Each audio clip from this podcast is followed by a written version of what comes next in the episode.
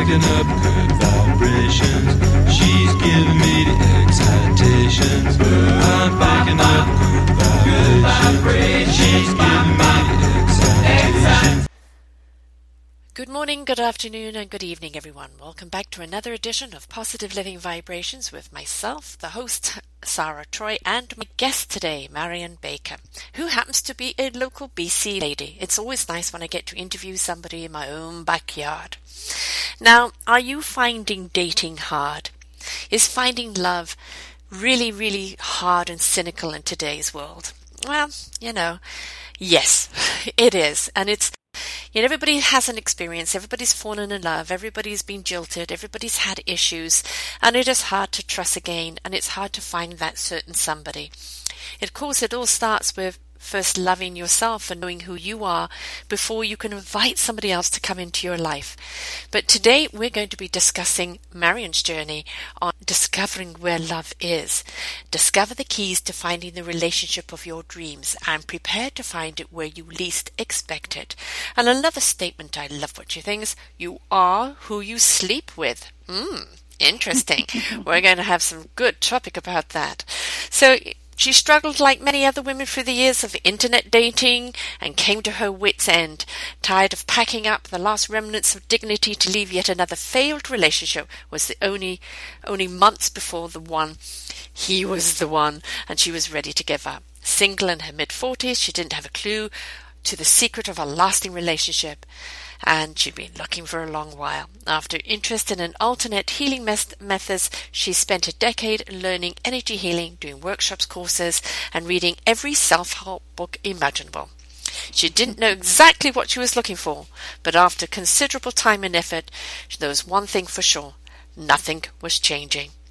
So, she went and took transfer, trans, transper oh my goodness transpersonal psychology. I, i've got to get my tongue around that one today. And things started to change for her. So now counseling programs helping other people find that love and pattern and healing and, and everything else in life.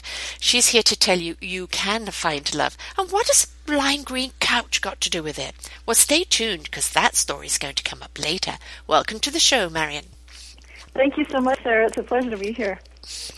So yes, dating um, at any age can be difficult. I've got kids, um, you know, anything from 25 to to 31, and still the dating scene eludes them. You know, trying to find that perfect love.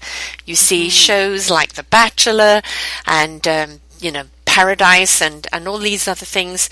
And they're most of the time like a train wreck.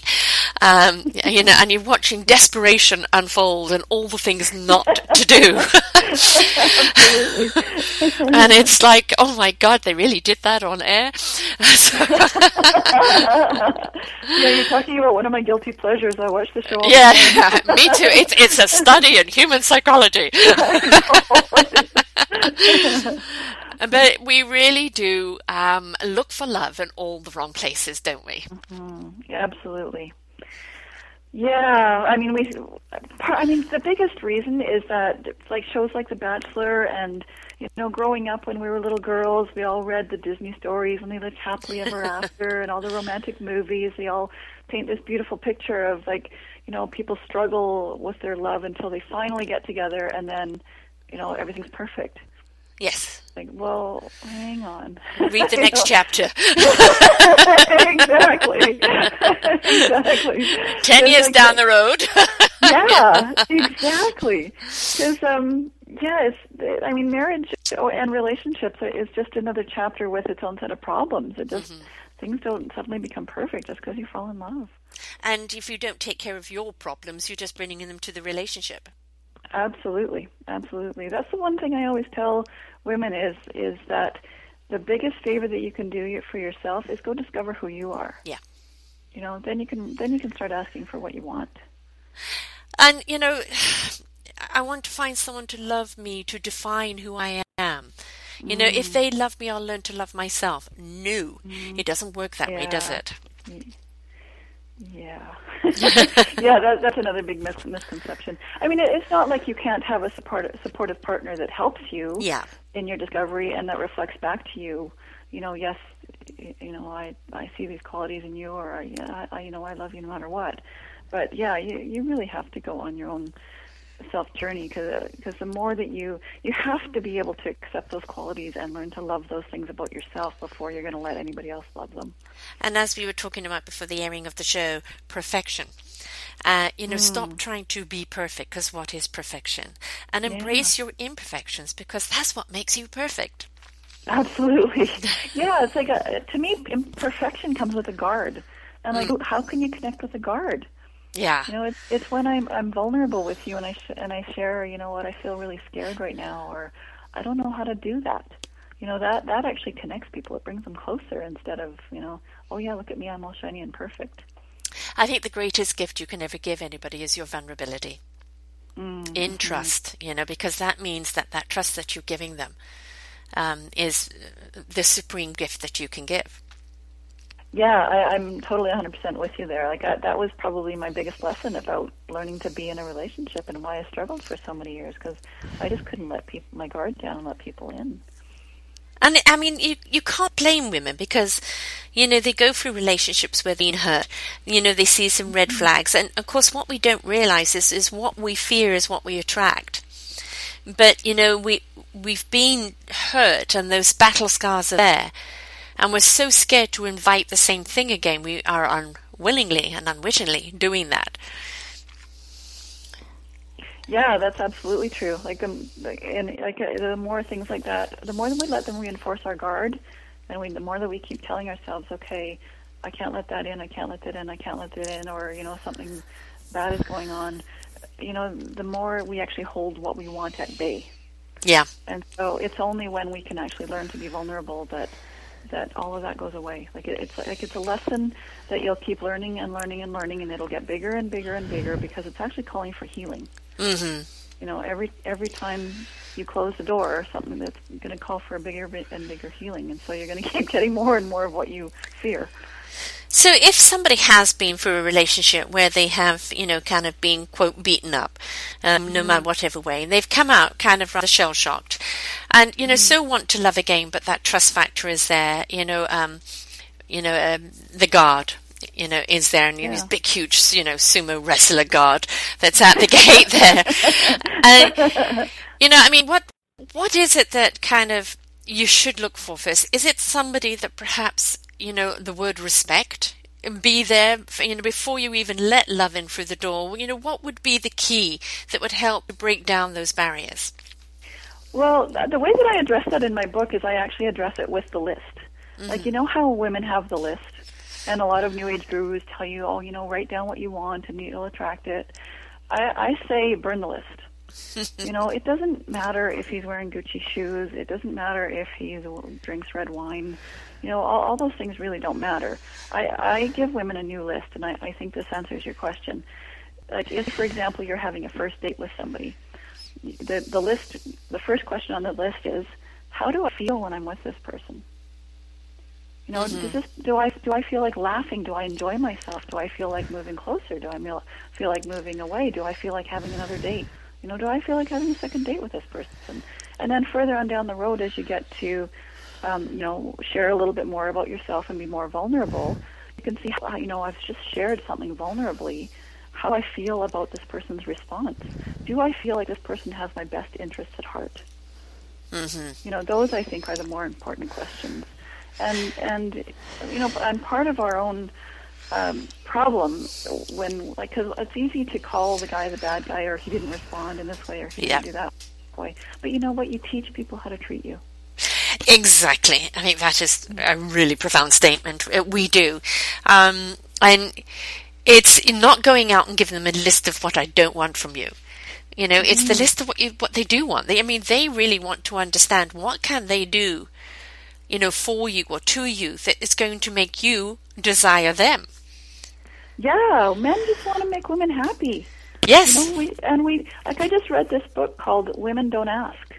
And, and that's our biggest problem in relationships is, and that's one of the reasons that, we, not the only reason, but one of the women reason that women make less money than men is because you put a man in a negotiating situation where somebody says, I'll give you this much. The man says, no way, I want this much. And a woman won't ask that. She'll just say, okay. And so even in relationship and like that's a part of, a big part of the problem is they a they don't know who they are. They don't know what they want. So how can they ask? So, you know, all of those pieces of the puzzle have to culminate in me asking for my needs to be met here because this man doesn't can't read my mind. He doesn't know what they are. And so that's how part of how you teach people how to treat you.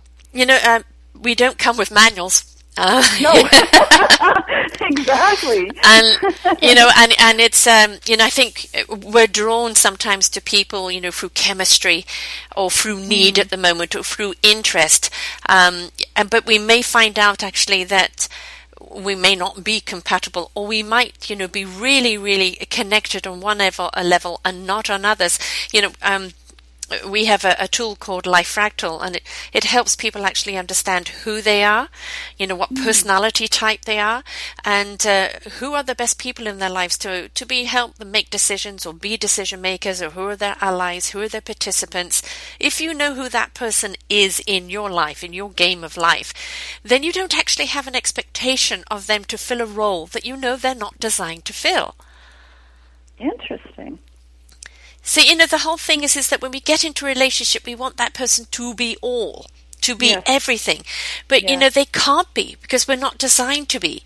So No. it's find out what role they do play in your life and embrace because that's really where you, you know, you can be completely open and that will be open.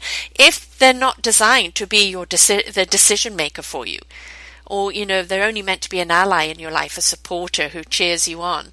Um, you know that's okay. You know and now it's not. Hmm. But you don't help me make decisions, or you don't help me do this. You don't. I'm not designed to do that. I'm here to love you, support you.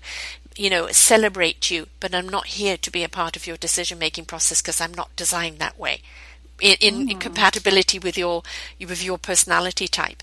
So you know, I think we need to do more of that in our lives. So kind of understand who are we, what are we attracting, and when we have got somebody in our life, you know, how do they fit into our lives? So you know how to communicate.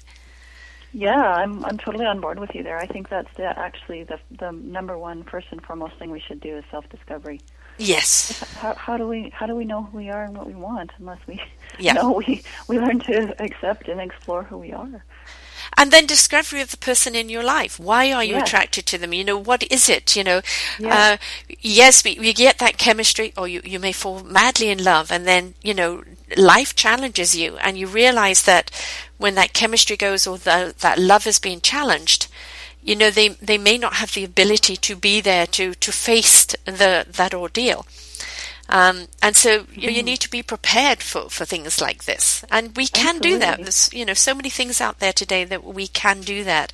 And I think when we go into partnership with anybody in a business, we're going to know who they are, what do they bring to the table, what's the greatest asset. You know, you don't just go in blindly. We shouldn't No. with relationships either, should we? Uh, yeah, absolutely. And and I, you bring up a good point with you know who is this person in front of me, and where do our skills match, and where do they not match, and where do our interests match, and where don't they? And if they don't, if this person isn't going to meet those needs for me, how can I meet them myself? Uh huh.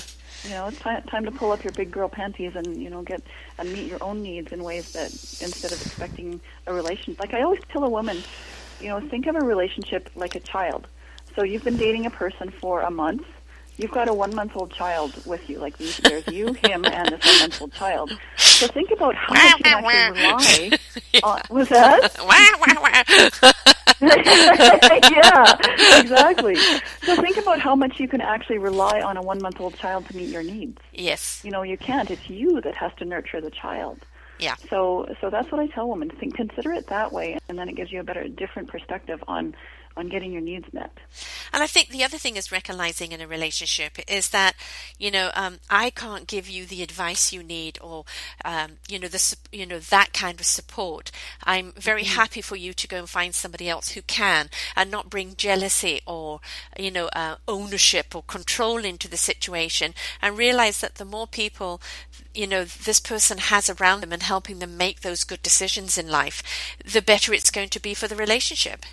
Yeah, absolutely. And I, I um I think that actually bringing your jealousy into the relationship in a different way than we're used to, instead of like you say controlling, you know, I feel jealous and so you can't do that. It's sharing it. You know, I here here's who here's who I am right now because you're staring at that girl. I actually feel jealous. and and it feels bad, and then it gives the guy a chance to respond in the same way instead of because if you're going to try and control his behavior, guess what's going to happen? Yeah, Ex- exactly. So, if you can just share who I am, Yeah. oh, I did, Cross, crossing your arms and staring at him and saying week to week at home isn't going to be quite the response that's going to be. Right. yeah. yeah. Wait till you get home, mister. yeah. you know, doing the so Homer Simpson the hit on the head, do. um, I mean, a relationship, I mean, don't we all want that in life? We want a partner. We want somebody that we can go through life with and that we can share, you know, our ups and downs, our triumphs, uh, you know, um, I think kind of a mark of a wonderful relationship is when you can be in the same room, each doing your own thing, enjoying each other's company without saying a word. Yes, I love that. It's, and that, it's funny because I that's what I've actually had to learn to do with my husband that I couldn't do before. Mm-hmm. Right, like after after the big you know shiny uh, glint wore off wore off, I was always freaking out, going, "Oh my God, this is the, this relationship is over. We're just sitting here saying nothing. This can't be right." and so I'd you know throw my hands in the air and run away screaming. And I've learned to actually just settle into those lovely. It's like now it's a lovely moment for me Yeah. you know, oh, it's nice just to sit here with you and not have to, you know, do anything. Engage. Yeah. Yeah. It's nice. I mean, because, you know, vibrationally you're in tune with each other. You're there in that support with each other. You don't have to have the physical or the dialogue. You know, um, it's even, you know, having each other's interests. It's just making sure that those interests aren't put before the relationship.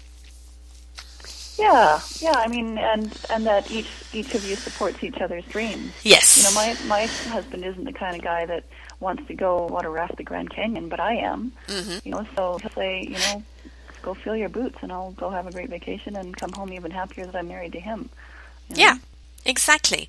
A- And that's, you know, that's a huge thing about it, isn't it? It's, um, you know, allowing you to go and do the things that you do and you come back feeling more complete and more accomplished and sharing that with them as Yeah. opposed to dragging them along and they go, I don't want to be here. There's nothing about this that interests me. Can we go home now? You know? Exactly. yeah. How, how much fun is that, both of you? Exactly. Yeah. Exactly. So, you know, and, you know, I don't know, do you find uh, with your practice that, you know, young marriage or young relationships, obviously it's so much more etheric, isn't it? Uh, and, and also such more kind of physical as it is to when, when people get older. Um, you know, they're seeking a totally different type of relationship. Yeah, yeah. People need to learn to be friends. And I see, that, and that's where women get caught up in the Cinderella, Yeah. Cinderella fantasy. As I was caught up with, is like, you know, once once the you know we, you do start getting quiet on the couch, people start to panic because like it doesn't meet up to their fantasy, or you know he leaves his socks on the floor a few too many times. That doesn't meet up with the Yeah. So Where are the mice it's- and the birds Yeah, doing the dishes? so it's, it's, exactly. So it's when it's when that transition happens that there's usually a struggle. They always say there's a two year, you know, that two year struggle is is when it all happens. So that's that's when the you know when things start to change. So, yeah, you've got to get to know each other, and help. What's that? and if there's some, uh, you've got to get to know each other. yeah, And also, if you don't like something, you know, you, you've just got to say, look, that really bothers me. Would you mind? But do it Yeah. nicely, because I'm sure there's something you do that bothers them. And, you know, don't be nasty about it. Just say, look, it's just one of those things. And, uh, you know, then you become more aware and conscious of it. and that's and that's the biggest for women is they you know they they hear oh well you have to accept this person for just for who they are and and they think that means that they have to make the sacrifice that they you know if the socks are left on the floor oh well that's just who he is it's like well yes and you can you know discuss your needs to be met in the mix of that too it's not like accepting him for who he is doesn't mean you disqualify who you are Exactly. Exactly. And, you know, you're melding two personalities here. You know, uh, and, you know, if they're strong ones, you know, that's a challenge in itself, isn't it? Yeah, I mean, and that's what happened with mine myself and my husband because we are both strong personalities, and we are both, you know, in our forties when we got married. So we we had our um, we had our uh, you know struggles about that at first, and that's actually that's where the the um, topic of my or the conversation of my book came about was this lime green plastic covered couch. Can, I tell you the story? Please tell the story. What's that? Please tell the story. I'd love to hear it. I mean, it's the first question everybody asks me about the book, but the, it's, so I have to kind of tell you chapter one and then chapter two. So you have to stay with me. But chapter one is about this amazingly beautiful courtship that we had. Like we had dated 20 years ago, and we like we'd worked together for a couple of years and dated for about a year, and and I was young, you know, I wasn't serious at the time. But he said, "I would have married you then." Mm. He said, "You'd have said the word, I'd have married you then." And I've been searching for a girl just like you ever since, and I haven't found them. And uh, he said, "You know, when we broke up, he said I walked away wondering how I would have had to have been different for you to want to stay." And so, you know, talk about a heart melter. Yes. You know, and and like our courtship was every girl's fantasy. Like we ran away to get married and got married on the beach of uh in Tofino on the west coast of Vancouver Island and he took me to this beautiful boutique hotel and when we got back from the beach there was like candles and rose petals and bubble bath and champagne like every girl's dream. And so that's chapter one of the book. Chapter two is my everyday reality with this man. So here I have a man who has pined for me for 20 years, absolutely adores me. And when I get to his place for the first time, I have to crab walk sideways down the hallway because his hallway is filled with Rubbermaid tubs full of all of his stuff. And, you know, I get into his apartment and it's like sports paraphernalia city and then the next thing we know chico down the bed the hall says oh i've got bed bugs and i come over one day and the uh, furniture's all covered in lime green plastic. You know i just kept getting worse. So i'm just like oh my god. And the old me would have thrown my hands in the air and ran away screaming. Like i mm-hmm. never would have dealt with any of that. Um, you know newfound relationship skills i went in and the lime green plastic covered couch actually became a thing that I remember fondly because it was this thing that I had to ask for my needs to be met. I had to go in saying, yeah, okay, so here's who you are and here's who I am. I can't live like this. What are we going to do? You Yeah. Know, he said, he said, thank God you had that conversation with me because I could see clearly that I could choose between you or my collection of sports mugs, and I wanted you. Right. Yeah. You know, so Priorities. That- yes. yeah, yeah. So that's how that all came about, and I never, I never would have expected a guy to pick me. And that's something too, isn't that's a statement in itself. It's like what Mm-hmm. happens to us along the line that we sell ourselves so short. Yeah, exactly. What happens to us? Mm-hmm. Yeah. Well, I mean, I, I, a lot of it stems back to, um, you know, our childhood, and I, I have a thing in the book that I describe called a love meter, and it's say say you are a big meter in, in yourself, and you go up to a hundred, and where your where your family's love level is at in that meter is the same as what yours is going to be at. So, say your family's love meter is at fifty, you know they're half filled with love and half filled with you know sticky uh, ego-based fear stuff. Um, you, what who you're going to meet is somebody who's also at 50. So that's where people are. That attraction happens. Like now that is very, very, very, very neat, uh, Yeah. and really explains a great deal. Um, Yeah. I married my father. Uh, Uh-huh. I married somebody of totally different uh, ethnic group, uh, different religion in a different country. Uh, You know, different, different occupation, different everything, but ended up being my dad completely. and uh, funny that. It it is, and it's you know, and I thought that I placed a better value on myself. I found out that I was still the subservient woman looking for permission and looking for um, someone to value me, yeah, because that's exactly what my mother went through in her life. yeah. Am I okay now, Daddy? Yeah, Yeah. Yeah, there, there's another do you piece love me today? puzzle. Yeah, yeah, exactly. And there's another piece of that puzzle, which is, you know, there's always, even though, say, our parents do love us very much, there's always sort of a, a moment in our childhood where, for some reason, we think the love is so. Say, say we were daddy's little girl, but then we hit puberty, and he feels a bit awkward about that, so he pulls back. Mm-hmm. So, feeling as what you know as the feeling of love will also be coupled with this other feeling of love suddenly being taken away. And so it creates this feeling in you. And so that feeling will attract, you will relive that feeling over and over and over again in who you attract until it just gets, keeps getting bigger and bigger and bigger and bigger because it's calling for healing. yeah, And, it, and it's only when you can actually establish a new relationship to that feeling that you will attract somebody else. And I think what we've got to do is, I mean, you know, first and foremost, we have to place a value upon ourselves, don't we? A higher value. We we have to give ourselves permission to receive, to uh, uh, be worthy of abundance within ourselves. Because, of course, when we are, you know, and we're abundant, our cup runneth over and everybody benefits. But if we're yeah. constantly serving everybody else at depletion and denying ourselves and saying, no, no, no, not me, you, um, mm-hmm. we're running on empty. Yeah, absolutely. And I mean, that was always the one thing that puzzled me for long because you hear it. That's another thing you hear from all the new age gurus is learn to love yourself, learn to love yourself. It's like, okay, well, yeah, but how do I do that? Yeah. And it was actually um, through years of counseling and group therapy that I, you know, kept getting reflected back in, you know, when I could let my guard down and be vulnerable, people were actually attracted to that, and I would get feedback it's like oh, you know I'm I'm bawling my eyes out and my you know got snot running down my nose right now. How can I be attractive? And people are sick because you're being vulnerable. Yeah. You know, and and we like that. We feel attracted to that. And and through that vulnerability, I got to share more of who I am, and that gave me more self acceptance because of their positive feedback. You know, and so that's why I'm a huge, huge believer in counseling and therapy. I mean, you know, you said that your, you know, guilty pleasure is The Bachelor, and you've just watched The Paradise, which uh, completed last night. And um, I'm used oh, the drama. the drama, of course, it mm. is purely that it's guilty pleasure. Yeah. Um, but you know, I can't remember the name of the girl who's, you know, humming and hawing. Should I go with him? Shouldn't I go with him? To calls her daughter, and you know, this is a typical person who allowed her past to dictate her present and, and contaminate her future. And in the end, yeah. she just decides to go with it and then comes back with stars in her eyes. And apparently, they're still dating, which is great. Although, the, you yeah. know, you look at them and you wouldn't think ever they would be, you know, together. Exactly. But, you know, he just, you know, simply and utterly and completely adores her. And when she got out of her head and just trusted that love, realized yeah. that it was something that she could really dive into yeah, there's something worth pursuing here.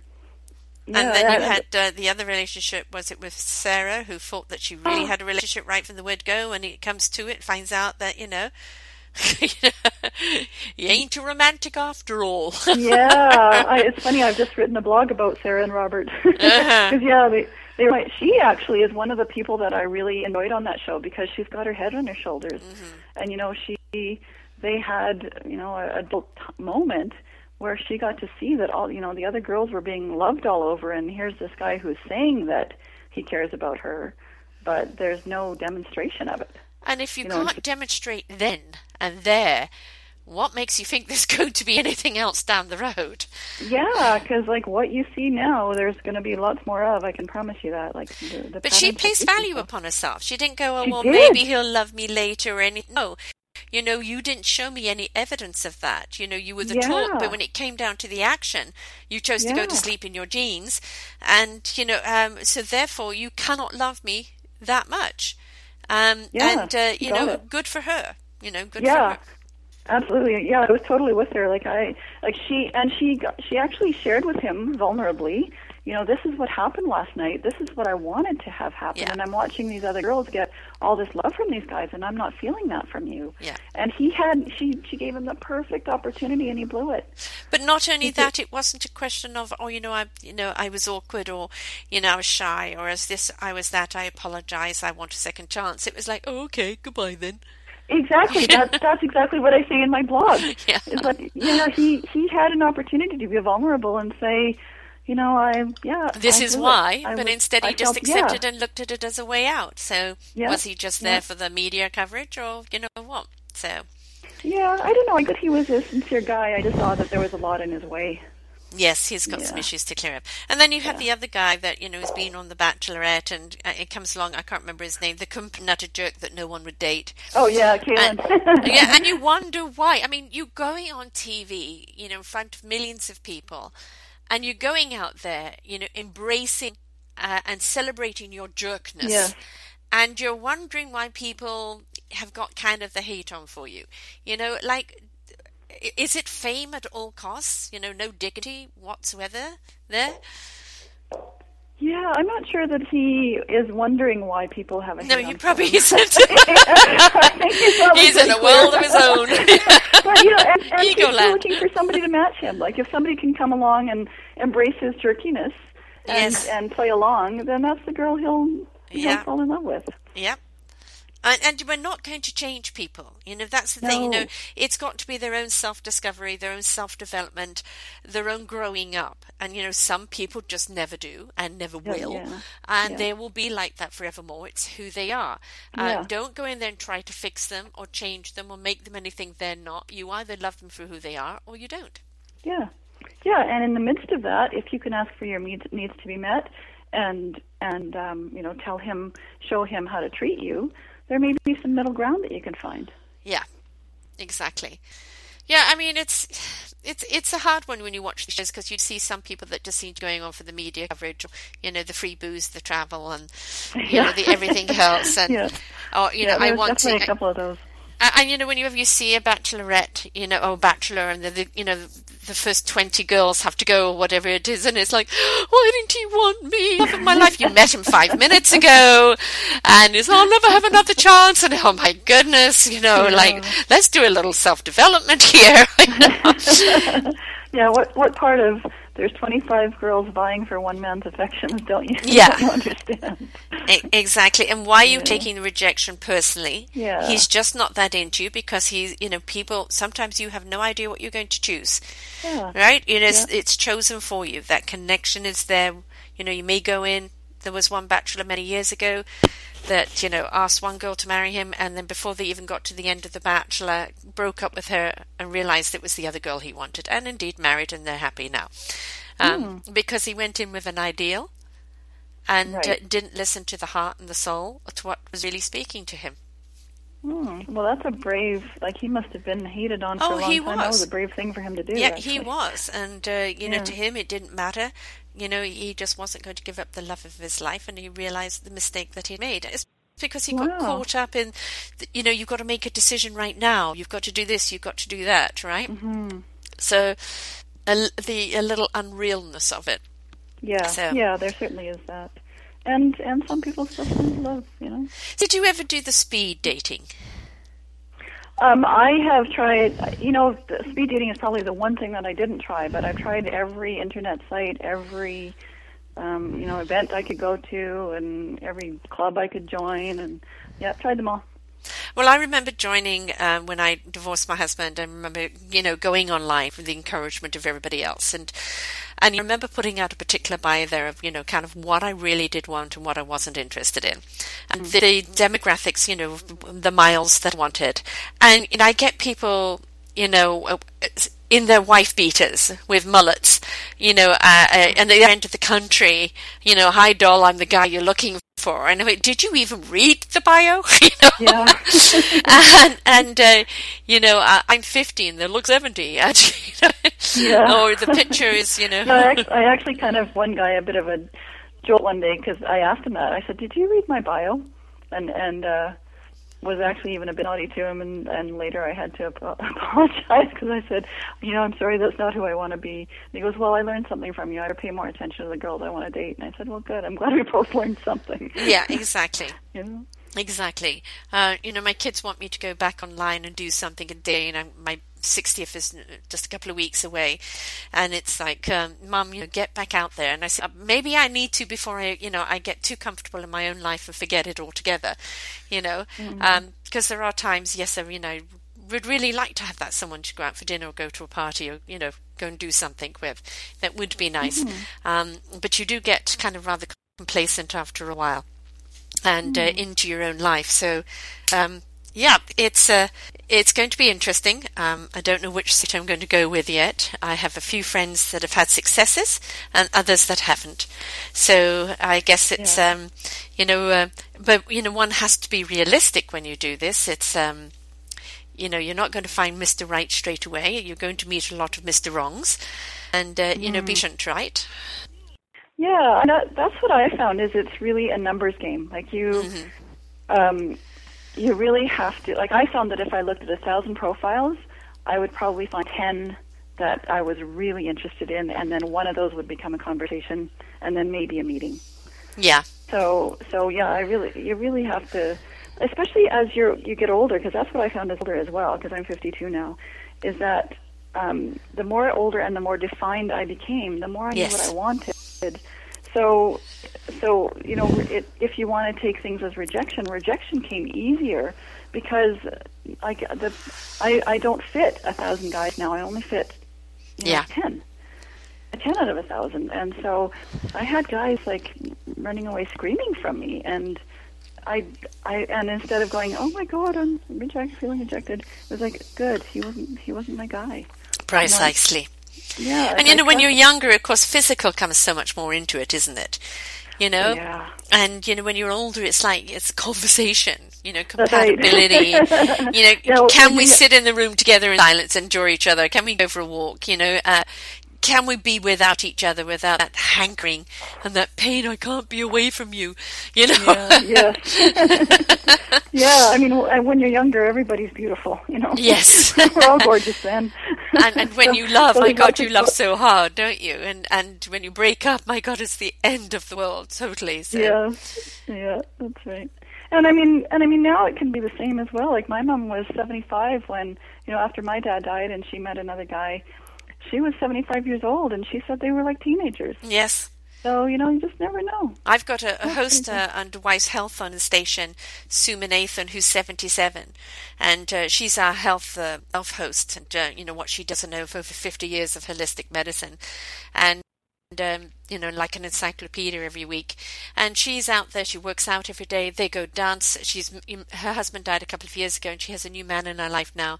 They go dancing together. They you know they go for walks. They go hiking together, and you know, nobody can beat their age uh, because they've chosen to be very physically active after themselves, but they're just getting out and having a whale of a time, and uh, and truly enjoying it. So, you know, age isn't is not something we should look at. I have another seventy three who left her husband last year of fifty four years.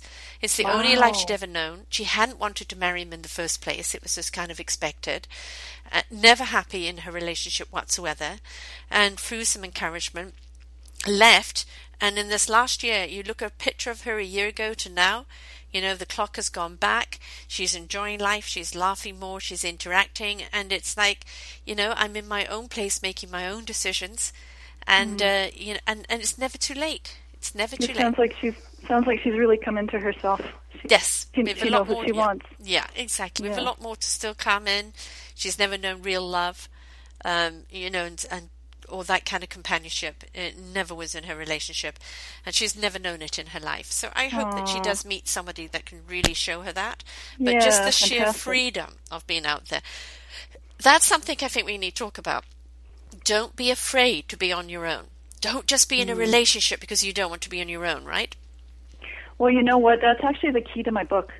The, the subtitle is Insight for Women Who Struggle to Find Lasting Love.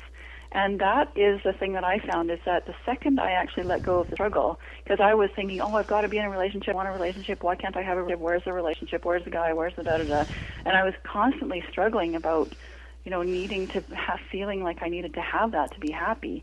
And once I actually just let go of all of that and just found my happiness anyway, two months later, my husband came into my life. Yeah. So the key is just letting go of the struggle itself and just finding happiness wherever you're at. letting go of the And expectation, right, and, and and inviting, you know, let the universe know what you want. Mm-hmm. And I think when you let the universe know what you want, it isn't like I want somebody six foot six and I want him to be this and that and dress like that. You know, it's it's a type that you put out there, is a picture you put out there. But I think it's more let the universe know how you want to feel. Send Yeah. out the feeling you want, how you want to be treated, how you want to feel in that relationship. Who is going to make you feel that way? We can't design. as much as we like to, uh, we can't design, and it may come to you in an unusual package. But when we're open to receiving whatever package it comes in, we'll find that person who picked up on that signature and is there to deliver. Yeah, I actually um, take that even a step further. Is is instead of trying to cr- create the feeling, just go and enjoy your life. Like mm-hmm. let all of that go. Let everything, all that whole conversation go. Go out and enjoy your life. The more that you're enjoying your life, like the the universe, I trust that the universe has my back. It has my best interests at heart. And every time I've been able just to just surrender and just enjoy my life to that degree, then the universe actually provides me with things that I that I couldn't even have imagined. So, mm-hmm. so the universe does does me one better. Yeah, exactly. Yeah. And you know, it's you, I mean, we got a 91 year old woman in this uh, neighborhood who's a dynamo. She's such a sweetheart. Uh, she volunteers here and there. She works here and there. She's constantly on the go. Um, you know, she cares about everybody in the community, and she's a gash. Really? Still volunteering? she's got such a great sense of humor. She has a great laugh at life, you know, and she's, you know, isn't going to put up with any shite from anyone, and mm. uh, hmm. you know, and and and then there's another friend of hers who's 87 who walks around like a very old and just totally and utterly living in the past. Yeah. You know, and uh, not in the present. Everything relates back to the past altogether, and it, so mm-hmm. it really comes down to our choice, isn't it, and how we're going to live. Yeah, absolutely. Like the glasses that you wear every day are going to affect, you know, how happy you are, how your body feels, how, you know, you know, you might one one of those both of those women might have a sore knee one day, and one of them is going to sit on the couch and go, "Oh my god, my sore knee, poor me." The other one is going to go, "Hey, I got a sore knee, but what? Oh, look at that. Hey, that looks like fun." Yeah. You know, so it just depends on how you see life and where you want to put your focus. Yes, uh, but also having somebody in your relationship that understands that if you do have physical challenges, that there are days you just can't do. Yeah. And you know, respect. Okay, you know what? I know your body's speaking to you today and saying no. Okay, so instead of doing that, let's do this. And so that you're not feeling kind of guilt. Well, I know they really wanted to do that, but my body's saying no today. Mm-hmm. And somebody recognizes that and goes, you know, no, we don't have to do that. Let's do this instead. And you know, take that kind of pressure off you. Yeah, I mean that that's where you know, where I talk about the other person having your best interests at heart. Uh-huh. You know, uh-huh. is it all about me? I oh I wanted to go hiking, well you can't come, so I'm going to go with you know Joe Blow next door. It's like, well, how how about if we find something to do together? Because I'd really like to spend the day with you. Yeah. You know. Yeah, compromise. You know, and it's uh, you know, I mean, if if I had somebody that was extremely physical in my life, they're going to have to understand I'm not. Um, yeah. You know, and if you want to go off and jog and do this and do that with your friends, that's perfectly all right. Don't expect me to. Um, and then mm. we hmm. will meet afterwards and you can tell me all about it. Exactly. Right. so, yeah. you know, it's it's respecting. It's not like, well, you know, you're not physical, so therefore I can't have you in my life.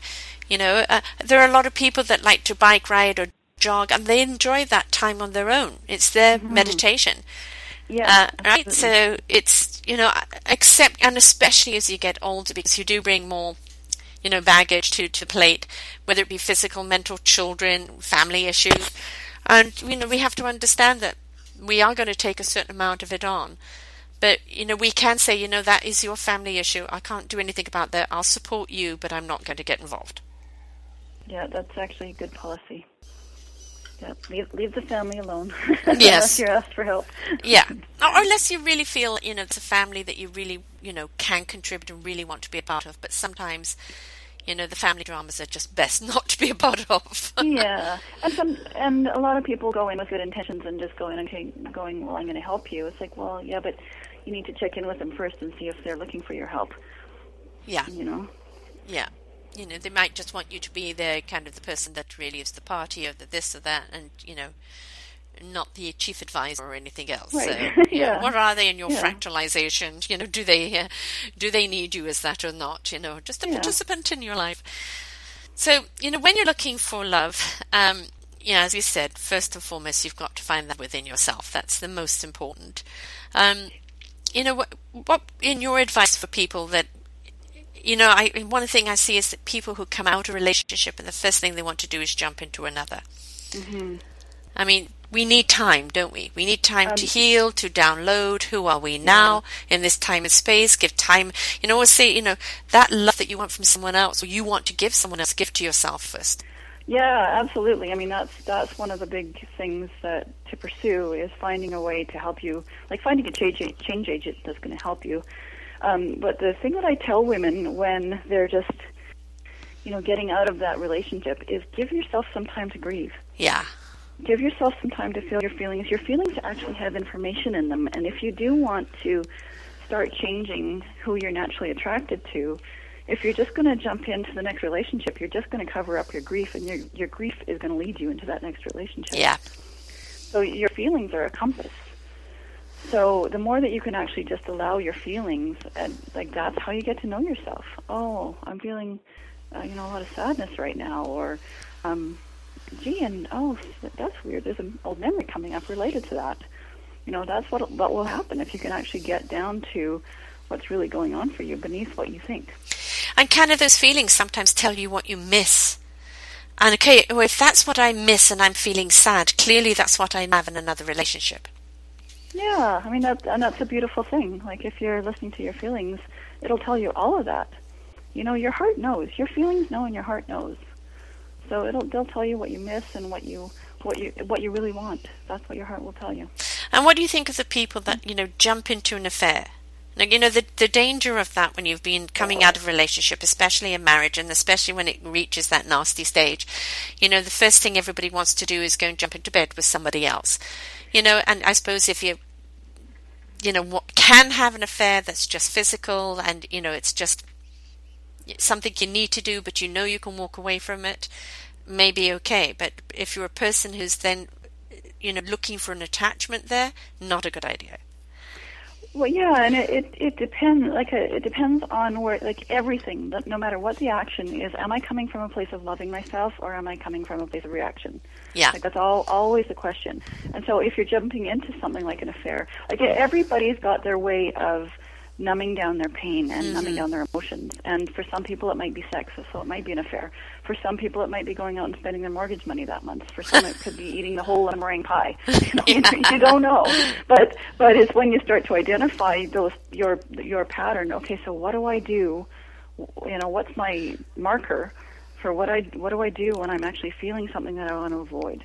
That's the time to just stop and sit with yourself. yes what advice would you give to a woman when um, when they've come out of a relationship, especially if it's a long term, and you've got all of these men now who know you're single and want to offer their services? How do you deal with them? How do you with? Deal with them. Wow, uh, uh, who's in that situation? Is that you? Well, I no. When I came, no, I've noticed a lot of this. I notice a lot of this. As soon as people become divorced, there's a lot of men out there think that they need servicing. Ah, right? And so Right. they, you know, they they pursue just for that, or I'll give you something like he never did, and you know, it, it's it becomes, and you find that in the dating scene a lot, that it's just about sex, sex, sex, mm-hmm. and you know, a woman wants to get out and find someone that she can talk to, because that's what one of the problems is in the marriage, right? Nobody talk to each other anymore. They want someone they can mm. have a conversation with, that they can connect with, but the big issue that comes up is that sex issue. yeah, yeah. I mean, what I would tell any woman, just like anything, is reference themselves. You know, well, thank you very much. I appreciate your offer. However, what I'm looking for right now is somebody that I can have a conversation with, hmm and then see how he responds. Because that way, it's an opportunity for him to step up to that plate. So he can, because maybe he's attracted to you, and he can say, "Oh, okay, I see." Then maybe he could offer you that. And if he doesn't, then you know he ain't the one. Right. Yeah. If he runs away, then let him run. Yes, Mm-hmm. exactly. But it, but again, it all, it always gets back to sharing what you want, sharing what you want, sharing what you want. You know, I I had a guy when I was first dating, and um, I can't remember what I said, but I said something that he had a reaction to, and the next thing I know, he had he said, "Oh well, I'm not really looking for a long term relationship right now. Anyway, I just want to date casually." And I turned to him because I was at this point looking for something long term. I said, "Oh, good. I'm so glad you told me." because uh, I am looking for something long term. So I guess we're just not a match.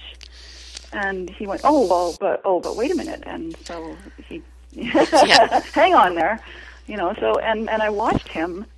Like we we had a relationship for about three years, and uh, you know decided that it wasn't right in the end. But I watched him after that because he we remained friends. I watched him do the same thing with other women. Only they bought it. Right. They Yeah. oh oh I have to accept him where he's at and. You know, da da da da. It's like, oh yeah, but No, he just has commitment issues. yeah, so I mean, let let him be where he's at, but you also have to share where you're at. Do you find that um, you know? It's I constantly talk about in my shows about permission, and that you know women have been so much about servitude and and sacrificial, um, and that you know shiver. Exactly, exactly. And that now we're actually giving women permission to place value upon them, to live in their own abundance, to have self-love, to to ask or even yet demand more out of mm. life. And you know, but for I think hard of when men see that in a woman, they either embrace it or they don't. But don't you find it's hard for women to give themselves permission? Yeah, it all boils down to women don't ask. You know Yeah. that it's it's our ingrained thing because we're the nurturers of Yeah. the society, like we're the mothers, and so we're programmed to walk around reading people's minds and fulfill needs because babies can't speak. So that that's how we're programmed, and so um, if we want to continue living in that reaction, then that's how things will go because it is a subservient place to be, you know, to have to feed this screaming child. Like you, you know, that you have to be there for this child's demands. But it, it's when you continue to live in that that um, you know things things become iffy for you, and you have to discern. Okay, well, is that appropriate right now? hmm And, and it, again, it all goes back to self-discovery. Yeah, and, and so much as you say, going back to that family life. I mean, that was you know quite an opinion there. That gauge, um, you know. I mean, I married my dad. I became my mother. Um, I still have flashes uh, where I have to check myself, where I look at myself and say that person would never look at me. I'm too old. I'm too fat. I've got too many ailments. I've got too this and too that, and it's like I don't. I don't embrace any of the things I do have because I know that's the way my dad was and that's the way my husband was. And you mm-hmm. can't help yourself but going back and saying, I've got too much wrong with me for anyone to look at me.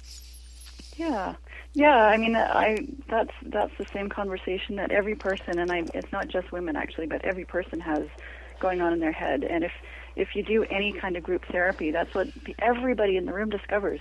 Yeah. You know, one person one person in the room says it, and everybody goes, "Yeah, that's what I think about myself too." You know, and and what we find out is that we're we're actually our own worst critics. Mm-hmm. Nobody else is thinking about that about you. They're too busy thinking about that them, about themselves. I think the one thing we forget, especially as women, is that men men are looking for that love and companionship just as much as we are. Yeah. And I think And- we, you know, we think we're the only ones looking for it, but no, they want it too. Yeah, and and some may uh, like some women may be looking for it at certain parts of their lives, and some and they may not be looking for it at certain parts of their lives, and same with men. So it's just about finding, you know, and it's easy to point a finger and say, oh well, he's a commitment phobe. It's like, well, maybe he's just not looking for that right now, or maybe he hasn't, you know, opened enough to find to loving or or want, you know, knows what that feels like. So it might be a stranger to him. So yeah, it's all a matter of timing and if two people are on the same page. And then if you're not, bless them and love them and say goodbye. Yes. You know, and you don't be offended if they're just not that into you. It's not about you. That's Right. right. yeah, that's a great movie. Great movie. And, you know, don't take it personally, right? That to all the women on The Bachelor. Yeah. yes. they should have shown that movie before they got in. exactly. movie night. Yeah, what would sell then, right? Because of course people, you know, it's a train wreck, and that's what people buy. And uh, uh, but you know, it is a, it is an interesting human case of study because, like, you look at these people, and you know, beautiful people, and their need to find someone to love, and that this is their last chance.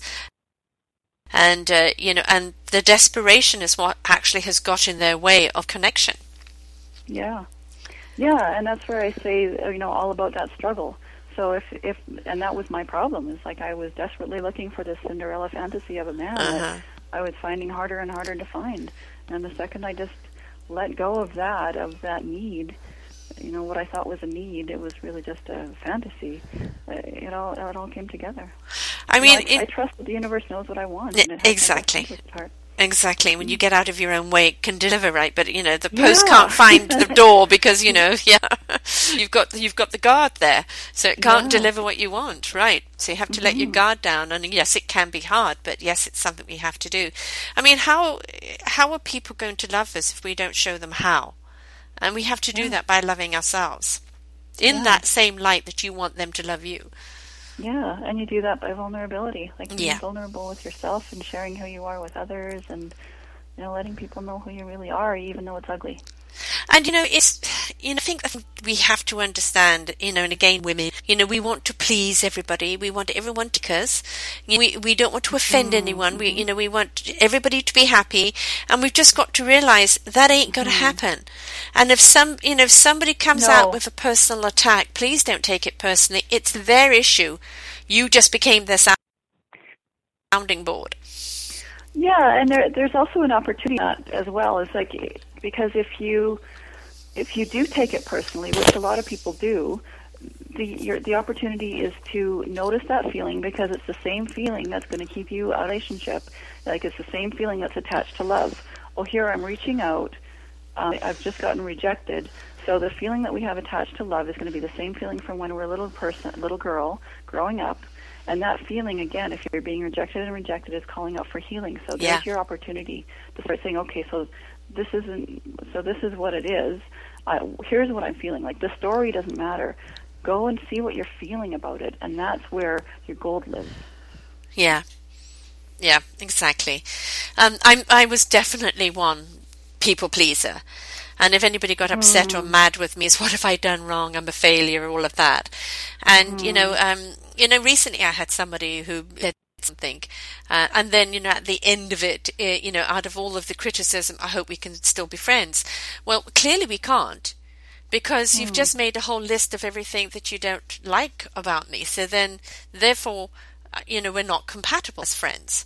You know, it's um, I am, I am me. I can't stop being me, or tone me down, or you know, on me to fit into what you want from me. You either have to accept mm-hmm. me in, in my wholeness, or you have all the choice in the world not to be friends with me. But you can't dictate, well, you can't do this and you can't do that, and I don't like this of you and I don't like that, but I want to still be friends with you. What do you want? Mm-hmm. You know? And I think that's something we, we have to question in life. It's, you know, if somebody comes to us and says, I like this, I like that, but I don't like that, they've got to accept the whole of you or not you at all. Yeah, and and that's it keeps on coming back to this big theme of you, you, you, you, you. You know, it's all about you. I don't like what you, when you do this. I want to control that. Yeah. I need to I need to control that behavior so I can feel comfortable. Yes. And instead of doing, and that's what we do instead of actually taking things back to ourselves, which is where the power lives. The more that we can point the finger, you can't do anything about that. Mm-hmm. It's like about you. You can do lots about yourself. So, like, it's when you can actually go, okay, so what am I feeling right back to? What am I feeling? How do I feel when I'm with this person? You know, I'll just continue with those kinds of questions. Then, you know, things start to automatically change. And you'll know, and then it doesn't become so much about, oh, I like this about them and I don't like that about them. Because if you do that, you're never going to find anybody. Yes. You know, Yeah. it, it always has to stem back to how, what am I, you know, how do I feel? What am I going to do? Do I feel like this person has my best interest at heart? It's like, and if you can answer yes, I feel good when I'm with this person. They have my best interest at heart. You know, is my heart opening to them as I, you know, do they make? Do I feel like laughing when I'm with them? Can I share vulnerably and they, they say yes? Do I have chemistry? If you keep saying yes to all those questions, but you're going, oh, but I don't like this. You you got to stop doing that. Then that's where your work lives. I mean, if the socks bother you, then just say out of respects would you would you you know not put your socks there? If there's something you do that bothers them open dialogue. Don't take it personally. Okay sorry no i didn't realize that offended you. I won't do it anymore. That's mutual respect.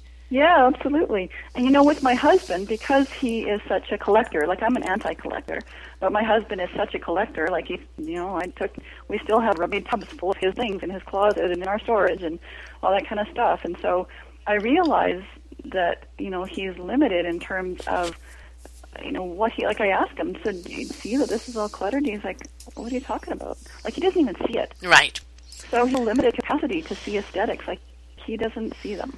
And so it's up to me in our play. Like I just said, okay, well if I'm going to live with you, we'll have to make agreements about where your stuff can go. Um, because otherwise, you know, he'll bring one thing home and it'll, it'll, you know, be another thing and another thing, another thing, and suddenly I'll have this, you know, pass through my living room. And so um, I'll ask him, you know, please, that this can't go be go this way. And sometimes, like he'll just keep because it's a pattern in his brain. He just can't see it, and so he keeps doing it and doing it. So I'll just pick up the socks, you know. right Like, you know, what what's important to me is we can cuddle on the couch at night, and he adores me and he loves me, and we have an otherwise lovely relationship. I'm going to pick my battles. Am I going to worry about the socks? No, I'm going to pick them up. right You know? so don't let the small stuff don't sweat the small stuff Yeah, yeah. Like, what does it matter, really? Yeah. Yeah. You know, and that's the thing is, uh, it, it, it's, I think the, I think the one thing that kills a relationship is, um, degrading someone. Um, Yeah. you know, people have got to take ownership of words. And if you say something, you have to own it because there is, you, you can't go, oh, I didn't mean that. Because you said it. You own it. That's clearly how you felt at the time. And you've got to realize that that stays with somebody. It puts doubt in the relationship. If you are angry or frustrated, go for a walk, go and do something, but don't react and say something that's going to start chiseling away at the trust of that relationship. Yeah, and I think a lot of people, I, I think to not ever say anything in a 50 year marriage that you're going to regret is Uh-huh. the impossible task. You know, it, it's a matter, like you say, of how responsible can I be after. It's like, you know what, I'm sorry, that was a really crappy thing to say. Yeah.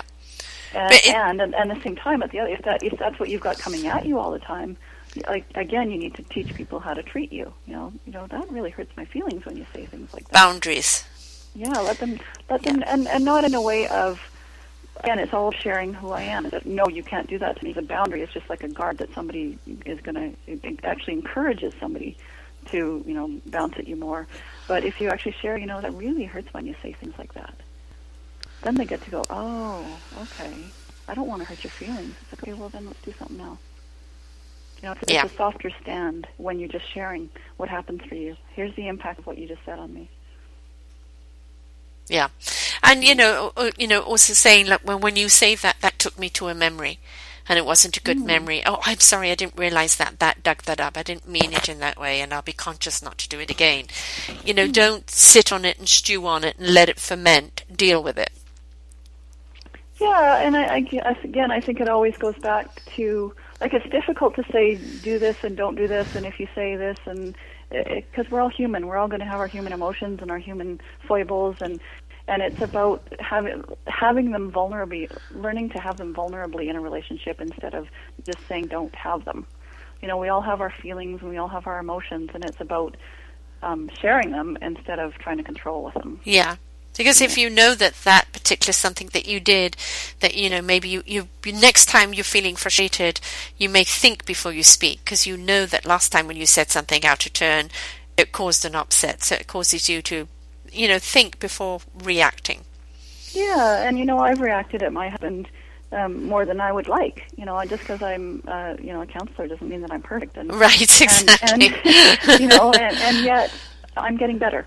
right. You know, I keep heading, I keep heading in the right direction because I want to, and I, I the last thing I want is to hurt this man who loves me. yes.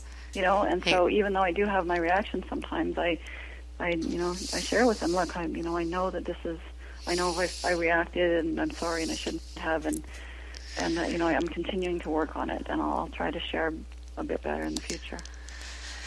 So dating tips. Let's just give people Yeah. a few dating tips. You know, like um, you know, most of my demographic is kind of you know mid thirties or forties plus here on the station.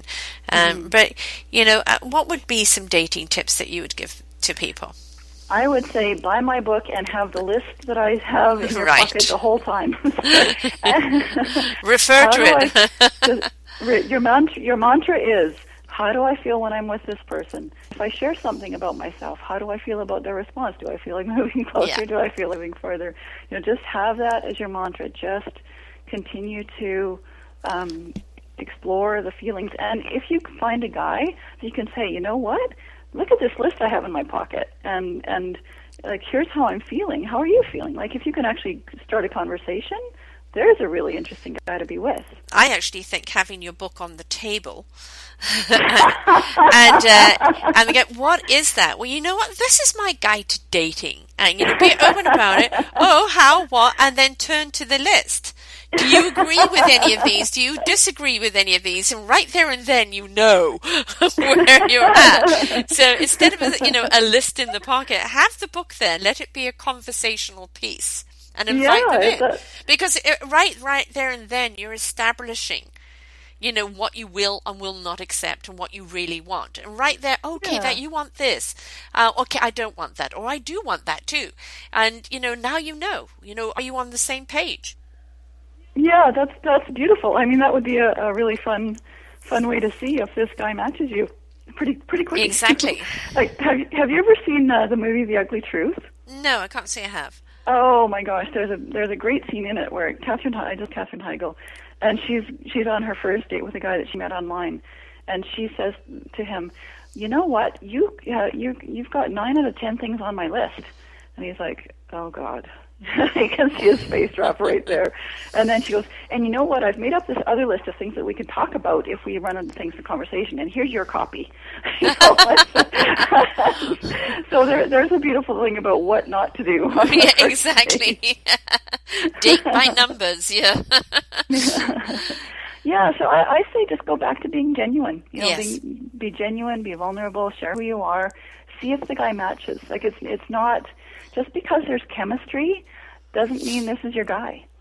You know, Yeah. yeah. There's a continual. There has to be a continual exploration of, the, uh, you know, do we actually match? Does is you know, if I say I'm 35, my clock is ticking, and I want children. This guy already has three kids. He doesn't want any more Yeah. and but yet my hormones are raging because he's really good looking. You know, you have, that, it's good information. You know, Yes. it's information that Yeah. you need to know. And and if you go in anyway, then there's no you know there's no wonder about why you end up getting hurt in the end. You know why? And you know, of course, if that if you are dating and both of you have got kids, you know, Mm-hmm. you know, one that is a difficult one because, of course, you know the families are going to come together. Um, There's always Mm. Brady going to Bunch. be, oh yeah, and they're not all going to be humdiddly. Uh, um, you know, and you, we have to expect that. Um, and so it's it's about open dialogue with everybody. You know that relationship fractal you have between you, you need to have with the whole family. Again, everybody knowing what they mean to each other and, you know, understanding and not expecting anything more. You know, this is how we dialogue. This is what I can, you know, um, really say, and this is uh, they, you know, I can be a participant. I like, you know, whatever. Um, and then it just it defines and gives clarity to the basis of a relationship and understanding where you stand. So when you come together, it isn't just about you, it's about how can you meld these families together with respect and dignity of embracing everybody's individuality. Yeah, and it, you know it's a a tough thing to juggle, and and again, like not just because I'm a counselor do I recommend counseling in that situation, but you know how like uh, that's a tough thing for two people who've never done it before to know how to navigate their way through it. So you know, get yourself some help is what I would say. Yeah, definitely. Because, you know, you may fall madly in love and then the kids decide, if you marry him, I'm leaving home. You know? Yeah, they may hate him. and in fact, a lot of the default is, you know, he's not my dad. I'm going to hate him just because I can. Exactly. Or I'm going to go So- live with dad and, you know, the whole Yeah. thing. And so, Yeah, the threats start. yeah. And so I think if it becomes something everybody sits down, this is who we are, this is why we love each other, we know that this is going to be a journey, let's do it together. Yeah. And I Yeah. think that's something you've got to realize if you're marrying somebody or wanting a relationship with somebody with younger kids or, you know, teenage kids. Any kids, any kids are going to have an opinion, but obviously when they're older out on their own, it's a little easier. I mean, my, you know, my, my brother hated my mother having relationships. And, you know, she was a widow at 46. And so he Oh. kind of hated her having relationships, you know. Wow. Why? Who knows? Uh, never dealt with it. That you know, kind of jeopardized every single one of them. Um, Wow. You know, my kids aren't like that. I just haven't dated in years. Yeah, I mean, I I just went to a friend's wedding, and her daughter, actually, her daughter's in her early twenties now, and she got up to the microphone and said, you know, when I was twelve, and you know, your partner came along into your life, and I felt suddenly like I lost best friend because we would do everything together, and so I just totally resented that relationship and made your life hell. Until one day, a few years later, when I got to grow up a bit, and I was looking over at you two together, and what I saw was you know, my mom is happy. Yeah, Mom is happy, and that's what made the difference for her. It's like, you know, she she, she got out of her own ego. moment. Yeah, Yeah, and realized that you know she does have her mus- her mom's best interest at heart, as her mom has hers, and it's not just all about her. And so, you know, those it's, sometimes you have to wait a few years for your teens to grow out of them, but they do. I just uh, did a wonderful interview with uh, Susan Allison on her book called Our Spirits Dance. And it's about a second marriage, and it's about how she and her husband wrote poetry to each other from the time they first met each other. Oh, and nice. uh, they kept it, and it's now in a book, and he is gone. But it's still about the love that they have between each other, still to this day, the light and the flame that she still, you know, hears feels from him. And you know, she both of them were married when they met, uh, in not wow. in happy marriages, but there were children, and it was like, you know, should I stay? The duty, the this and that, but the relationship between them was just so strong. Um, mm. They hmm. had to honor it, and they had 17 years together before he died. But that poetry, you know, they they worked on that love, and that's they lovely. honored it and respected it, and that's what kept it so alive. Yeah, and I mean they had to sacrifice a lot to have it, and so it mm-hmm. probably made it even more precious. Yeah, and I think that's something we have to realize when we get into a relationship. You you don't get into a business and say, okay, now I've signed the deal, I can sit back and relax. Mm-hmm. Um, you know, you don't you don't take a business partner and say, okay, you can do everything. I'm not going to have anything to do with it. Um, mm. You know that you have to be a participant. Uh, you have to be interactive and you know you've mm. got to step up to the plate and each one of you are going to have some strengths and some are going to have some weaknesses and embrace what each ever they are and you're going to have to work together and yeah. that's the only way you're going to keep that relationship strong mm-hmm. and you have to know who who your business partner is going in yeah because if you don't know who they are they could uh, take all the money and run like you've got to be yeah pretty clear. Like, and that's the thing that people look people look at it that way in business because they're clear. Like, there's money on the table. Exactly. And my, you know, my my livelihood and my career on the table. So I need to. I really need to do my due diligence and delve into who this person is. But in a relationship, we, you know, get the big hormonal charge, and that uh-huh. overrides all of our logic. all of our sensibilities go right out window, don't they? Yeah, right. You know, oh, what prenup? I don't need a prenup. yeah. Yeah. And I mean, it's it sounds terrible, but doing a business plan for a relationship might not be a bad idea. I don't idea. think it would be a bad idea either. You know, I think it's again, no, oh, you know, where you place in each other's life, what role, um, you know, yeah. and uh, what you you know verbalize what you expect and need from that person and that if you cannot give it to each other whom do you trust on the, you know within the friendship pool mm-hmm. um, to you know help make those decisions or you know help and support one another you know, when needed. And I think those type of things will strengthen the relationship. Yeah, yeah, you need people. You know, you need and you need you need more than just your mate. You know, you need you need that support system around you able to help you with everything, including your relationship. I mean, you know, how many times do you hear they got married and I never see them anymore? You know, yes. and I think that's something that you have to make date nights with your friends. Yeah. You know, they were your buddies. You did everything together before he came along. Yes, marriage takes precedence now, but don't forget who your friends are because you need them. They complete you. You complete your mm-hmm. circle, and you need that frivolous fun sometimes just to get out and go do things. And you need to yeah. be there for them too. Absolutely. Yeah, yeah, it's got to be a two-way street. And that's where, you know, getting your needs met by you can't get all of your needs met by one source. So like you have to you know, find other, have other people in your life and have a support network and you have your family and keep it, keep your relationships strong. Like most, most of the people that are happy are the people that have strong relationships, not that have money or that have yeah. the penthouse apartment. It's like if they have strong relationships and and often a good spiritual basis, then those are the happier people you'll find. And you know, you know strong relationships with you know the their children, their families, uh, strong mm. relationship with friends, um, mm. you know, strong relationships with their faith, no matter what it, yeah. and you know, and and that I think you know that respect and that value of each other. Yeah, I mean, I, I actually am a perfect example of that because when I um, first started my counseling program in um, when was it 2006 I had this facade of this life that you know people would have looked on and envied, and yet I was miserable. Mm-hmm. And now the facade has fallen away, but my relationship with my like I, I never had a strong relationship with my mom, and now I just adore my mom. You know, I'm I'm happily married. I have the strongest, closest friendships I've had in my life now and um, I'm happier than ever. I'm not. Well, I'm not rich, you're living in your truth, and you're, you're, living in your diva. Um, yeah. In your diva, your dreams, inspirations, visions, and aspirations. And when yeah. you become true and honor those, then you know why you're here. You're living a life of mm. dignity mm. with meaningful purpose, yeah. and you radiate that light, and that's the light that people are drawn to. Yeah, and it's important. It's important that people fulfill that that within themselves. yeah. Let's just go to the statement, you are who you sleep yeah. with. I mean, it's just just tap on that a little bit. it's well, my big eye opener about this was like I, I say you have matching luggage. You always have la- matching luggage with, with whoever you sleep. And it goes back to the love meter. It's like your love meter is only full to 50, the other half is going to be full of, you know, gooey, sticky neediness that you think is love and it's not. And so whoever you're in relationship with, that they're they are going to be on that same level.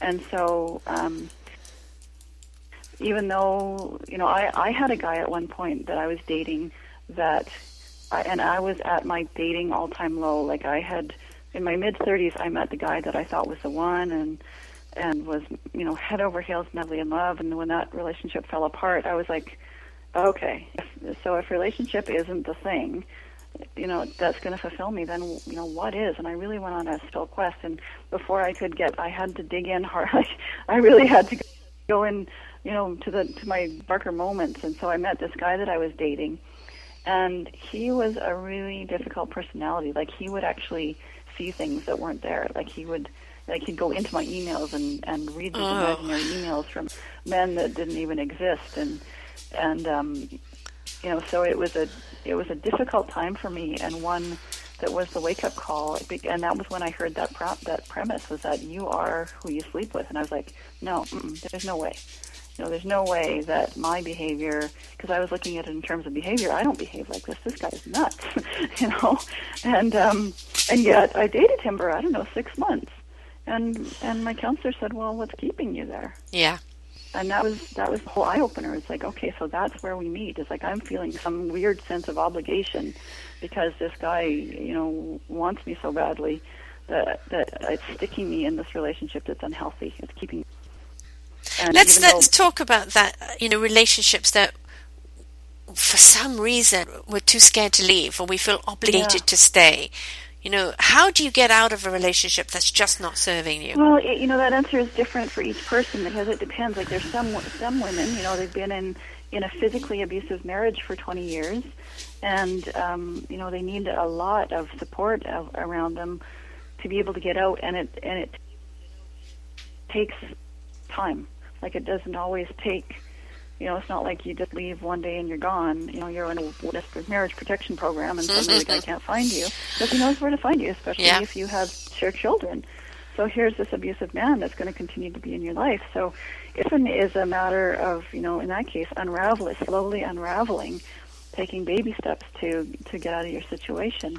Whereas if you know you've only been dating for six months, it's a bit easier. So that answer is really different for each person, and and if they're struggling with it, it's a good time to get again get in touch with what they want. What I really want here. Where's my heart's desire? Do I want to hurt this person? No, but I, you know, I can tell them that. I can say the last thing I want is to hurt you, but this just doesn't feel right for me. I mean, if you're, you know, when somebody comes home dreading their car pulling up the driveway, mm-hmm. it's an indication you don't want to be in that relationship. Yeah. Uh, and, you know, this is time to kind of, you know, stop wasting time, uh, you know, selling yourself short. What are you feeling obligated to? Because you're not obligated to stay with anyone that you can't mm-hmm. truly love and be in partnership with. Yeah, absolutely. And there's also a second piece to that puzzle because I think that's where a lot of people find it uh, too easy to leave. Is that mm. you know, mm. oh, okay, I, suddenly I'm not being fulfilled. Suddenly I'm not. This person isn't responding to me the way that I want them to. Suddenly, you know, or or not not suddenly, but maybe over time. And so, um, what I think is important first is that you need to know that you have actually gone in and asked, shown up, asked for your needs to be met, talked about what you want, had those conversations where you know you're saying if there if there's some bad behavior this behavior isn't okay. Like it take because if you don't do that first you're just going to repeat the pattern over and over in the next relationship. So sometimes you can salvage a rip sometimes through the process of opening yourself up you actually open each other up and your your relationship can be salvaged and become even more intimate. Um, so so it's a matter of showing up in your own relationship first and seeing what happens in that before you move on. And that, that's what I would say to people. Yeah yeah, I mean, you know, we have to work in a relationship, and when a relationship doesn't work, we've actually got to work to get out of it too. Um, yeah. Don't just stay you uh, complacency or you know who else is nobody's ever going to love me uh, like he does. Uh, mm. You know, just this one didn't work, and so you need to do some work in, on yourself uh, out there for yourself so that you can enter another relationship that has a better chance. Yeah, well, I say the best way to do it is in the relationship before you leave it. Yeah, Yeah. and that's that has to be you know wi- willing on both sides. Yeah, yeah, absolutely. Like if you're if you're showing up vulnerably, saying, you know, this isn't working for me anymore, and this is what I really want, and I care about you, and um, but I'm having these feelings lately where I'm feeling disconnected and I don't know what to do. Can we talk about it? And if the person says, "Yeah, screw you, I'm going to the pub with my buddies," that's a pretty good indicator Yeah. that they're not interested. you know? but Why why do you think men are so afraid of marriage counseling? Is it because they feel that they're being criticized? That's you know it's funny because I, I've asked several men that, and that's what they um, say that they're expecting is that they're expecting that they're going to have to go and be the ones that need to change. And um, I think there's also another component to that is that um, because women are sort of the more emotional beings, you know, ca- counseling requires us to go into our emotional field and you know have a different experience with our emotions, and it's a really uncomfortable place for men. Yeah. Men, men aren't as comfortable in, with their emotions as women. I mean, that's a generalization, um, but part it's like they, they don't have as easy access as we do to you know, you know share share our feelings. So it's a difficult Yeah. them. Yeah, and we have to kind of, you know, allow that. You know, this isn't about criticism. This is about, you know, mending and healing. Yeah, it's about learning to work together in a new way so we can both be fulfilled. hmm Yeah. hmm Well, there's a lot. There's a lot that we have to kind of do, isn't there, in um, in a relationship? But you know, we we also have to look at the fact that you know, relationship shouldn't have to be hard to be worked on. You know, it's it's not about work work. You know, things should go low. and if it becomes that heavy work, then again, there's something you're doing wrong there. Uh, you need an easier system, or it's just telling you something. Um, but you know, when we say work on relationship, it's just those certain key points, isn't it? Yeah, and and I mean, there's you know, if you've had a 50 year marriage, like there's some people that stayed together forever, and if they've had a 50 year marriage, there's going to be times in their marriages where things may have been difficult for years. Like it may not, you know, that there may not be have been an easy solution. Like it could be, you know, teenage teenage children that are difficult, or um, you know, your mother had to come and live with you because, because or his mother had to come and live with it, you because you know she's um, ailing or you know something like that. Like there could be difficult periods for years, but yeah, if you can keep the communication open, um, that's where you know you can still feel good about your commitment to the other person, and and sometimes you may struggle there too, and, and you know it's just a matter of again you to delve into yourself and realize what you want and showing up and asking for your needs to be met and and you know asking where the, the other person where they're at and seeing if you meet. And I think you know, allowing each other to grow and grow with each other is very, very important. Yeah. Yeah. I mean, Yeah. you know, who you are yesterday is going to be different to who you are tomorrow, and embracing those changes. Not like, well, you're not the woman I No, I'm married. not. No, I've evolved and grown. yeah, yeah, you know, and it, it's you're not meant to be Yeah. the same. You know, and you're meant to grow together and support this growth, and you know that's Yeah, the there, there's a saying that my ex used to say to me. He said, you know, women spend their whole relationship wishing that their man would change, and the men spend the whole relationship wishing that he was he could still be married to the girl he met. Yeah, exactly. And you know, what's wrong with that? You know, Yeah. um, and uh, you know, of course, um, you get the thing of like, you know, you're so much like my dad, and it's like, oh, you know, you're so much like my mother, um, and uh, you know, it's it's as you said that be aware of that meter gauge. Uh, and be aware that that's the kind of relationship you're going to go after. So look at what kind of relationship you did have with your mother or you did have with your father, and look at that. You're going to repeat that if you don't, you know, look at that meter gauge and work, you know, work things out before you get there. hmm And it all goes back to your feelings. Like what, whatever the feeling is that's mixed up with what feels like love to you is where you need to to put some focus and and get some information from. So relationships after 40, um, I mean, how many people I know that, you know, the second marriage or third marriage has been the real happy one. Um, and then, you know, a lot of women I know, you know, at 40 plus have just said that the relationship they either had with the husband because they both decided to work together or the relationship that they had with their second marriage were, um, or second relationship was just so much more truer because they were truer to themselves. Mm, that's lovely. Yeah, that and it makes a lot of sense. Like because we, as as we get older, we define ourselves more, and I, you know, I think we get a little more in tune with what's important. Mm-hmm. You know, we, we we learn, we get life experience, and we learn what's really important. And so, like you say, don't sweat the small stuff. The little things don't mean as much, and we learn to, you know, pick pick our battles, and we learn to, um, you know, focus on the things that that you you love and the people you love more as you get older, as you define yourself. But I also think the huge thing is is that you know the forty is is um, you know the new 30 and you know Mm. 50 and 60 and that you know my mum was a widow at 46 and she was stopped being invited to parties you know you're now meant to take Oh. up good works and and uh, you know bridge and you know we we emigrated to South Africa where she discovered her diva and her you know her life and my goodness you know I'm coming home from school one day and there's my mother on a motorcycle wearing a wig with her arms around a guy and it's like what? This was a pearls and tweed you know a club member. And uh, uh, and you know she found herself completely and you know um and you know it, but she was you know 46 48 when um, when we were over there. And it's uh, you know it's it was something like what? At that age? And now you know how many people at 40 50 60 70 are saying you know it, it- life is to be lived. Don't put an age barrier on it. Don't put well you know now i'm this or now i'm that. It means that you're at a different maturity and that That's you you can make better decisions because of your life experiences. But it doesn't mean you kind of put yourself in the bottom drawer and you know get dusty. Get it means now you know how to and what you want in life. So go out and get it Exactly. Yeah, I, I met a 72 year old man on a ski lift one day. You know, he he gets up every day and and he skis for half a day before he gets on with whatever else he's doing. exactly You know, and my role model, I'm like, I want to be on a ski lift when I'm 72. exactly. and you know, like if you haven't got a guy in your life, and and that's okay. Um, you know, the relationships with your girlfriends. If you have the means, let's go on a cruise together. Let's go on a holiday Yeah. together. Let's make it that at least twice a month we go out for lunch or go out for dinner and we get dressed up and we do something, and you know, participate in life because that's Yeah. the only way you're going to keep life alive. That's right. Yeah, my mom is 91 and she's still cruising. Like she lives by herself.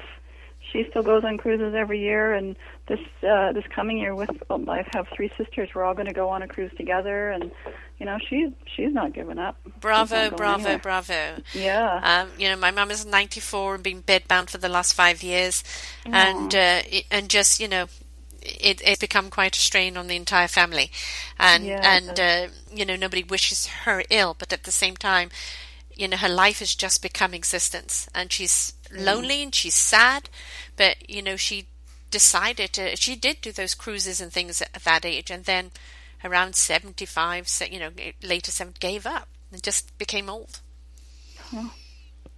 Yeah, that's too bad. It, it makes me sad when I hear that for people because, I mean, and and you know what? I don't know what it's like to be 95, so who am I to say? Yeah. Mm-hmm. But you know the, the the motto of things: if we don't use it, we lose it.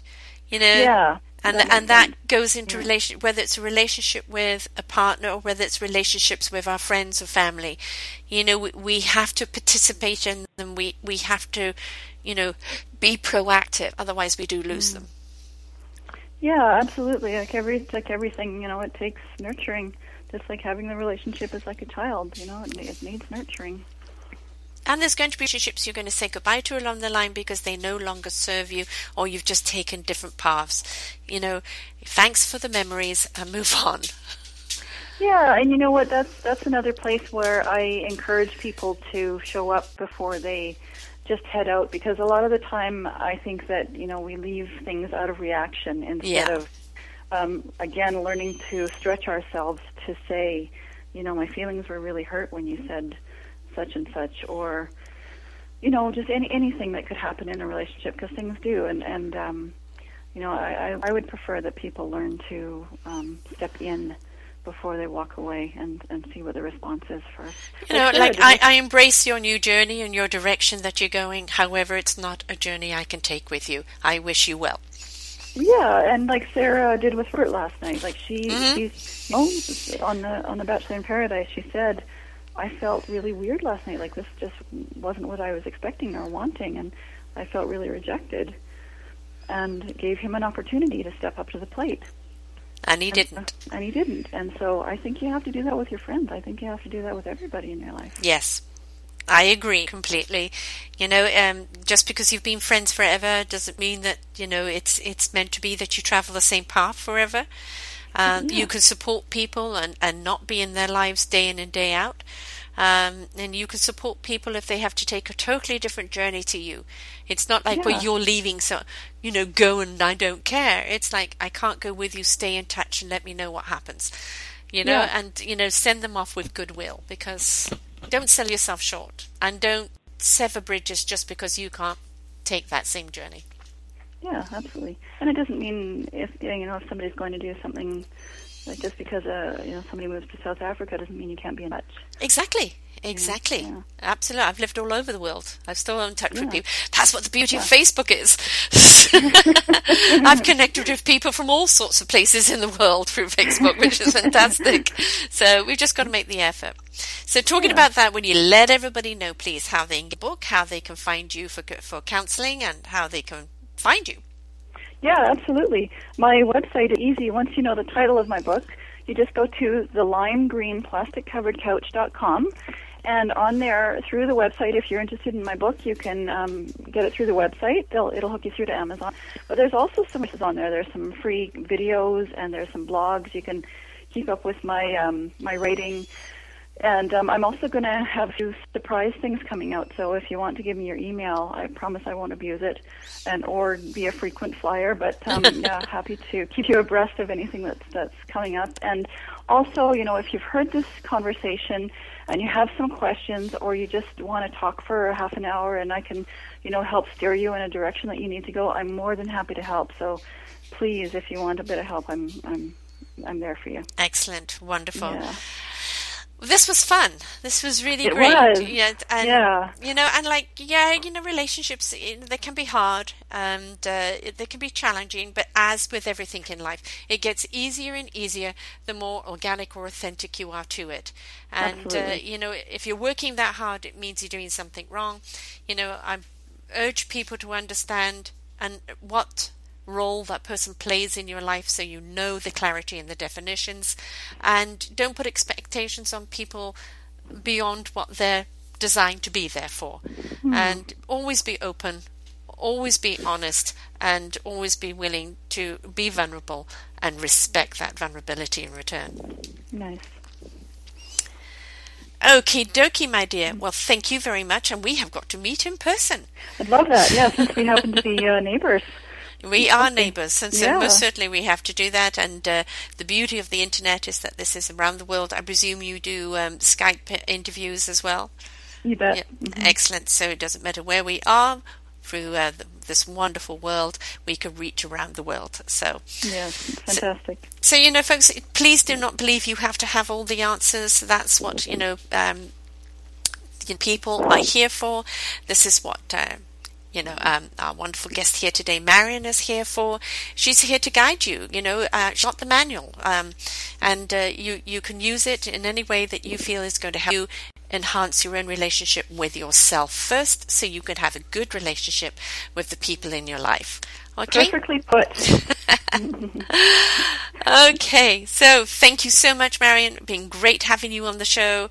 Everybody, please learn to be kind and love yourself because that is the answer for the universe. Until the next time, bye for now.